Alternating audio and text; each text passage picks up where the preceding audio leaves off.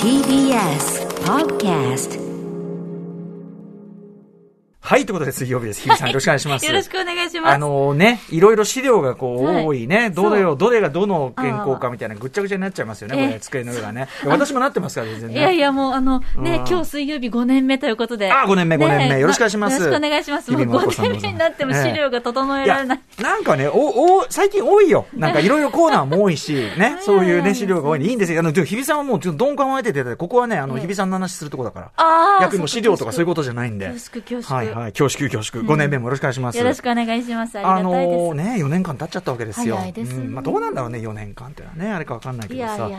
うん大きいですよ。大きいよね。まあ今日すっかり春っぽくなってきて、ねちょうどこう季節も変わったなというのが本当に実感されています。ね、桜もだいぶ散ってきましたね。はいはい、先週一周しといて、本当によかったね、赤坂の裏山見といてよかったという話なんですけど、改めてねええ、あの5年目で、あの、フタシックスジャンクション、こう、まあ入門的にですね、素朴な疑問を受け付けますなんて言ってますけどええ、そもそも論として、あの、曜日パートナーの皆さんどういう方なのかという自己紹介、改めての自己紹介、そういうところからが、まず先じゃないのかと。ね、皆さん、あの、ジングルで何言ってんのとか、そういう細かい話をする前にするべき話があるだろう みたいな。誰が喋ってんの。そういうことなんです。そういううことなんです。あ、私、ラップグループライマスターの歌丸でございます。い普段はラップをしてね、本業でやっておりますが、というね。えー、そして TBS アナウンサー、日々真央子さん。はい、水曜パートナーを務めております。入社何年目になるんですか入社は7年目になりました。ははいい。。えー、もういろんなところで活躍されて、テレビなんかでもね、見かける機会が本当に増えました。ありがとうござい日ま比す。さんでございます。はいえー日比さんのことを、まあ、なんかいろいろこの番組で得意分野みたいなのがあるとしたら、まあ、まずあの演劇ですよね。高校演劇ずっとやられてきて、ありがとうございますはい高校演劇特集というのを澤田大記者と一緒にね、はいい、つも盛り上がってきていただきました。そうですね。演劇部に所属していて、でも本当にアトロクに出会うまで正直その記憶を封印していましねえあた。の、今となってはちょっとこう、あ、そんなこともあったねって感じですけど、ある種ちょっと黒歴史とか、なそうなんです生々しかったらいろいろね、そうですね。もう本当に思春期ど真ん中に演劇にどっぷり、まあ魅力に魅了された身ではあるんですけれども、まあだからこそというのなんですけれども、まあいわゆるまあ中二病なんて言い方もしええするのかしら、ええうんうんあまりに夢中になって、あまりに向きになってたところがあって、うんうんうんあの頃やっぱり演劇という美濃に隠れた中で自分のこう、うまくいかなかったことがたくさんあったなっていう、んんんん記憶があったので、はい正直全部封印してたものが、うんうんうんアフターシックスジャンクションの企画をきっかけに、はい実はあの時、大好きだったんだなーっていうのを思い出して、はいまあ闇歴史、黒歴史だなんて、まあうんふざけて言ってますけど、ええ私にとってのすごく、あうのん自分の中心になってる部分ではあります。うん、ね、あのーな、何よりというか、すごいよ、はいまあ、良かったのかな。やっぱね、そのね、無理やりこう、な青春のある意味、肯定にもなったわけでしょうからね。そうですね。頑張ったなってことじゃないですか、肯それ定は。と謝罪みたいそな。 ういやいやいやいや、でもさ、それだけ打ち込んだってものがあること自体がすごいですうよ、そんななんの。か私にはそういうものないって正直思ってたんですそけど。うね、そんなところじゃなかったね。ああったじゃんっていうのを見つけてもらったのはアトロックがきっかけでした。あちなみにですね、昨日いろいろ判明した中で、あの、アトロクのいろいろグッズ、今、今、この時点で買えるもの、通販とで買えるものの一つに、あの、沢田大記者、TBS のね、えっと、記者、あの、あれですよ、えー森元首相をですね、えー追い詰めに追い詰めた、ええ素晴らしいジャーナリスト魂の塊、本も出しました、それで。鋭い質は問いを。えー沢田大記者が、えっと、自ら作った同人誌、いわゆる人ですね。はいえー2冊出ておりました、高校演劇人。えーまあ、両方、日比さん参加されておりますが、特にボリューム1の方に、日比さんのまさに今の高校演劇の思い出も含めたロングインタビューやっております。日比さんの人となりを知る意味でもすごく素敵な一冊だと思います。もうみんな日比ちゃんのことが好きになる一冊なんいえいえいえいえいで、えぜひ今からでもね、これ TBS ラジオのほにゃららかにゃららね、いえ えーいろいろね、えー検索すれば出てくるというね、はいすいません、昨日お伝えしたばかりなのに という、あの、今からでも買えるということなんで、ぜひ皆さんそちらもね、押さえていただきたいなと思います。あと、日比さんというと、まあ、いろんなとこね、ありますけど、日比さんのね、美術展に行って、こう、ポストカード3枚買ってくる。三枚ルール3枚ルール、これ私も未だに適用しておりますとか、ありがとうございますろんな細かい話を、あとお酒が大好き。はい、ね飲酒はカルチャーでございえます。え、飲酒はカルチャー、いろんな名言、えー名言、お酒をちょっと入れるだけでもうパンチライン製造機 になる、こんな日々さんとなるわけですがええ、近年はやはりね、はいティモシー・シャラメさんの大ファンとあしりてがとうござ、はい、えーもはやもう、シャラメといえば日々さん、ね、そうお友達でさえもその印象だという。久しぶりにそれこそ高校の友人に会ったら、もう、真帆子のせいで、もう、シャラメを見たら、真帆子しか浮かばないよって言って、もう、私、こんなに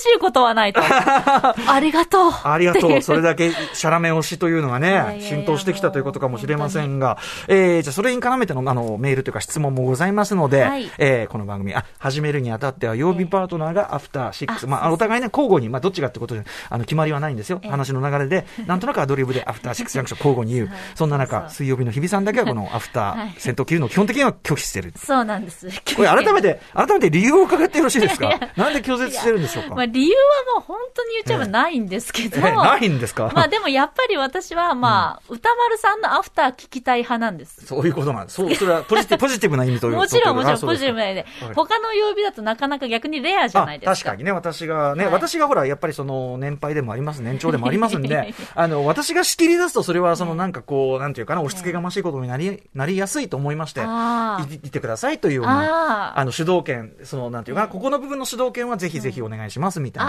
なー。そういうニュアンスもあるんですけどいね。やいや、もう逆に、ええ。もう逆にです でも逆に逆に。まあ、日比さんのね、その、なんか言い張りの感じもまた日比さんらしさということで、はい、あの、受け取らせていただきまありが、とうごすんでざいますじゃあ、あの、慎んで始めさせていただきます。アフターはシックスジャンクション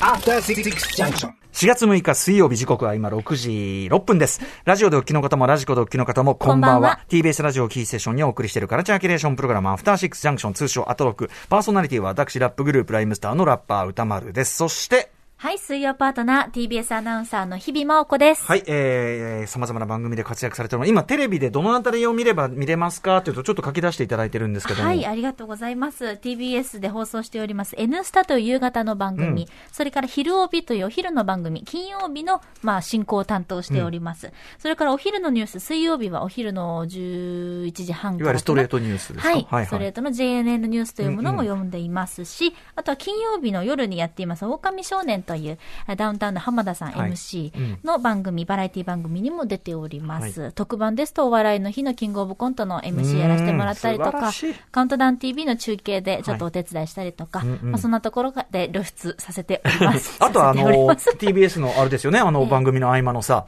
あれはですあねの、この、チェンジえーっとね、今年度から新メンバーに。ああ、そうですか、はいそうですか。でもずっとね、あその、う日ですね比さんやられてきたんで、それでもご覧になってる方は、はい当然。一あ、そう部で地すか。域での放送でしたけれども、今夜の TBS はっていうそうですね3秒の CM を。なんか、なんか一言言うみたいな ね。そうそうそう頑張っていきましょうよみたいな ね。そうそうそうそう。今日も明るく行きましょうなんつって、私が一番疲れてる時に やる収録したりして。あ、そうなんだ。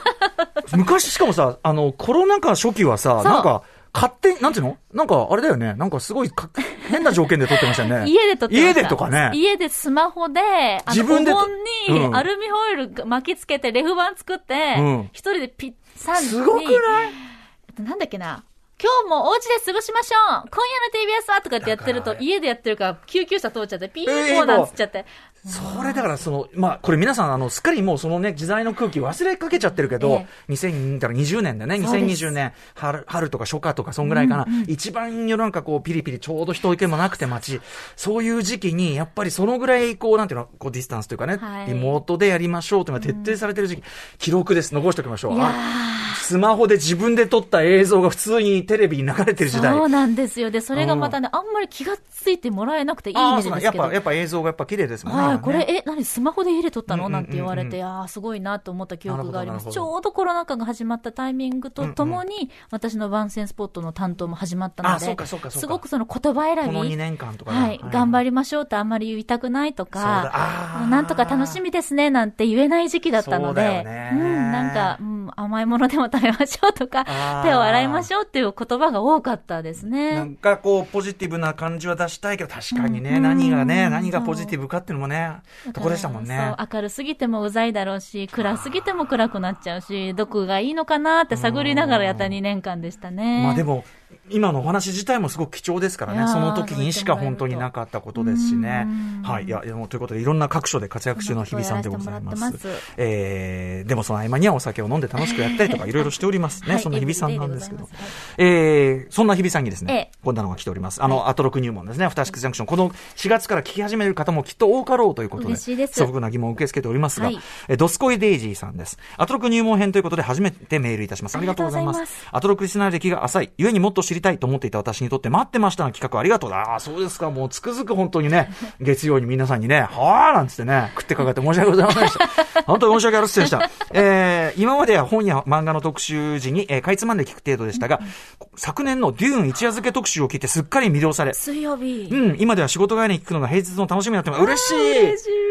これはやっぱ添野さんのおかげですね。添野知世さんのね。本当ありがとうございます。本当わかりやすかったです。はい。えー、で、えーさて、デューンといえばシャラメ。シャラメといえば日比さんですあね。りがとうございます。ティモシー・シャラメでございます。はいえーそこで素朴な疑問なのですが、日比さんがシャラメを好きになったきっかけをお聞かせいただけると嬉しいです。今まであまり映画に触れてこなかった私ですが、日比さんの、えーシャラメ愛に、えーね熱されて、えーシャラメ作品をきっかけとし、そこからいろんな映画を見るようになりました。長くなりましたが、これからも素敵なカルチャーとの出会いを与えてくれるアトロクを楽しみにしています。嬉しいありがとうございます。トスコイデイジーさん、ありがとうございます。はい。ということで、確かに。にね、あの、もはや、その、確かに、シャラメといえば日比さん、日比さんといえばシャラメ。こういう、こう、公式が出来上がりすぎてしまって、そもそも、重責、重責。 重重責って、勝 手に、シャラメもそれ聞いたら、ええってね。誰、 うんだ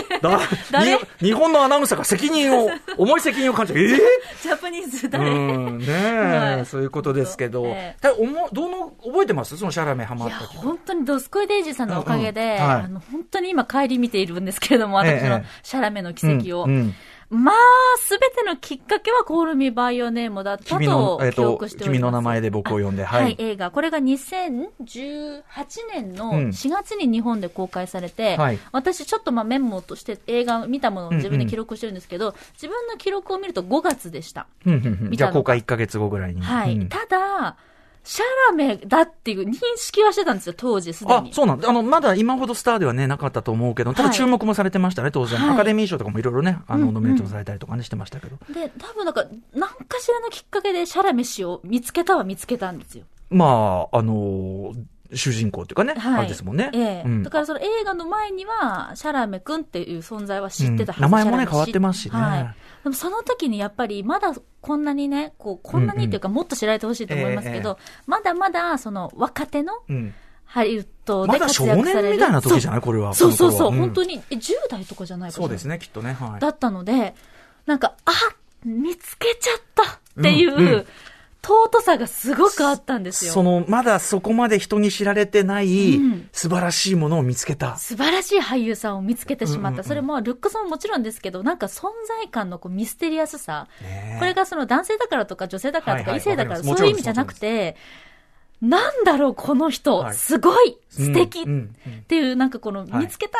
なんかたくさんあるものの中にはい一つうん、キラッと輝く小さな宝物を見つけた気分だったんですよおーいいですね。ね。で、なんだろうっていう、うんうんうんなんて素敵なんだろはういって思った、その後に、レディーバードが公開されはまい、した。クレタ・ガーウィグのね。これはもうすっごい楽しみ。グレタ・ガーウィグ監督っていうのもあるし、作品もね、素晴らしかったし。はい、もうんすっごく楽しみし、それが公開が6月。これも公開してすぐ見に行って。 2018年6月で、ちょうどこの番組始まってましたんで、はいこの番組でそうなんでもす話しましたよね。で、お母さんと娘の話でもあるから、そうそうそうね、そういうところで日比さんもすごく、はいもちろんそこのシンクロもあったし、母娘教依存物語だはよいなんて話も聞いてうんうんて、で、あの、番組でも山崎まどかさんが、はいあの、おすすめというかね、こういった作品楽しみ先だよなん生て世界的に活躍すする女性クリエイター特集というのがグレタ・ガーウィグ、ね。はい。もうはいなので、その、まあ、アトロクが始まったタイミングっていうのもありましたし、もうすっごい楽しみにしてた記憶があって、まあ、そこからでも本当に自分の興味をもっと超えるように、ティモシー・シャラメさんが活躍をされたので、はいはいもうますます彼のね、作品選びの巧みさっていうのも当然ありますよね。はいあの、レディーバードの時点で、あの、レディーバードのシャラメの役っていうのは、言っちゃえばちょっとなんていうか、悪役とまで言わないけど、うんまあ嫌なやつ。嫌なやつ役、ね嫌なっていうか、なんていうかな、そんなに深みが人としてある、人、深みはないのにうん、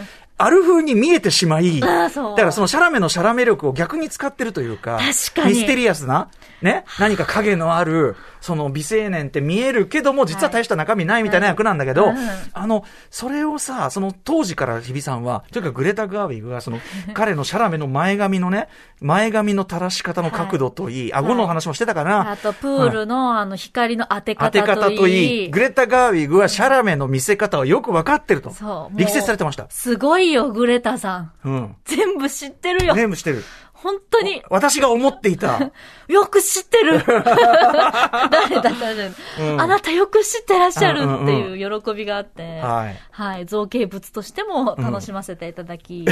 グレタ・ガーウィグさんはしかもさ、その、次のさ、その、若草物語、ストーリー・オブ・マイ・ライフでも、あの、シャラメ族、今度は全くいい役じゃないですか。はいそういや、いいのかなわかんないけど、まあそういう役じゃない。重要な重要な役じポジゃシなョい。ンでもあるしやっぱお気に入りもお気に入りだし、やっぱりその、ストーリー・オブ・マイ・ライフ見ても、グレタ・ガーウィグのシャラメ、はい。その角度といい、何といい、あの、手とかね。手、ほう。あ顎とか。V わかりがます、うまわかりまいす。。 V がうまい。 V の見せ方、生かし方ね。はいはいわかりますよ。しかもその角度ね。はい。髪、前髪がどの程度垂れてるのか。そうなんです。その見えないだろ目見えないだろっていうぐらいなんだけ ど、いいみたいな。あと、顎のその、ちょうどこの斜めから見ると、あこのそう線綺麗だよ、みたいとな。か、ここはろうそくがいいのあか、ー間接照明がいいのか、太陽の光がいいのかって、ええそのええ、光との、確かに。もう、レンブラントですよ。だあかあ。ら、もう、レンブランうトん。レンブラント。もうレンブラント。 うん。あの、光のシャラメを前にした時のグレタ・ガービーが、もうレンブレランント。ブラント。うん本当に。光と影。影も美し確かにいと確いかにう、そのスクリーンの楽しみ方というのも享受させていただいておりますって気持ちでおりままあ、じゃあすそうい。うグレーター作品とか、他のね、やつも、まあ、出たのもずっと見てってことですもんね。そうですねそうこうするうちにと。そうこうするうちうんうんに、インスタグラムという機会をですね、ほうほうほうあの、活用いたしまして彼が発信してるわけですねはい、彼の発信、うん発信源を、発信源いろいろと辿れるもとういでもう、現代。すごいことだよね。だってインスタグラムさ、少なくとも彼が、まあ、上げてるわけだもんね。自分で。自分を、そおうです写真を、ご神影。欲しいね、本当に、うんいいねとかできちゃうっていう、ね。そうですよね。すごい機本能で当にすよ、つな、ね。本当にまあそうだよね。誇誇張ではなく。いいね。ね。伝えてますから、現そう時です点ね。でそうすですでね。に。ははいはい。まあそんな情報も直で伝わるようになはいりそうですそうで、す彼がチャリティーでパーカーを作るとなればは、い。注文もしう、即買って。で番もそ組れも番組の教えていただいたねリスナーさんにリスナ教えーからてもらったっ教えて、ていただいて本当にもうアトロクとともにシャラメいやいとや私があるということで。そうですね。まあ、そう、そうですね、じゃないと。でそうこう、そうこうするうちにデューンがあり。そうですねでもそういう、で、そうそ、まあ、そうこうするうちにというかさ、その、要するに私だけが見つけた大事な宝物のシャラメが、まあ、どんどんどんどん存在としても、本当に原石だったのが、さらにこう磨かれて輝きだ本し当にええ、あの、前も言いましたけど、あの、ロシア国内で、その民主活動、今どういうことになってるのか、あの、プーチン政権に対抗するっていうのをやっていた女性たちの、その、いろいろ弾圧を受けながらやっていた女性、若い女性の部屋に、シャラメの等身大パネル置いてあったよっていうね。多分ね、あの、お話聞いて思い出したのが、ピンク、赤っぽいスーツだったっていうあはいはい玉井さんおっしゃっはいはいはいた多分だから、若草物語うんうんのプレミアの時のスーツだと思う。う。へ多え。分、あれかっこよかったよねって私も思ったうんし、うんうんうんだからはいはいそうやって思うだけで、やっぱロシアで戦う、たまあ、うん国内もね、いろんな、別の当形で然、いろんな目のね、あの方もいらっしゃるから、それは。なんてことあったりする。連帯ね。ねシャラメファンとしての連帯ってのもありますよからね。ああ、そうですか、という。そんな感じで。ねえ、ねえ嬉しいです。でも、そんなね映画をね、きっ見かるけきにねっかけになったっていう。ちなみにそのシャラメのん前に、というか、もしくはそのシャラメ的なハマり方、要するにその、まあ、美青年なのか、美しいもの、人なのか、っていうのに、まあ、ぜ別に男性女性限らず、そういう、こう、そういう根本の、こう、ルーツみたいなのはあるんですか渋井さんにとって。えうん、すっごい考えたんですけど、あんえまり漫画とか、アニメとかでもいいんですけど、そういうんじゃない。なかったかな。シャラメみたいな存在って、ええあんまりちょっとないじゃないですか。ちょっとね。ちょっと比較的、要するにそれこそフィクションの中にしかいない感じっていうか。そうなんですよ。だから、どっちかっていうと、多分二次元でうんうん得ていた喜びはいはいはが、い三次元に出てきたっていう衝撃だっわかたり気まがしす。ますね。わかります。あれは、そうだよね。うん。あの、年齢とかに対しても、やっぱ未だにその、少女、いわゆる少女漫画の美少年感、うんうん。現実には存在し得ない美。そう。だから、萩尾先生のえう世界ん観まさにっまてさいに、う本当に。か、うん萩尾元さんですよね。はい本当その世界ですよね。なんか、だからびっくりしたんですよね。うんええ、いる立体 そうそう。生きてるみたいな。っ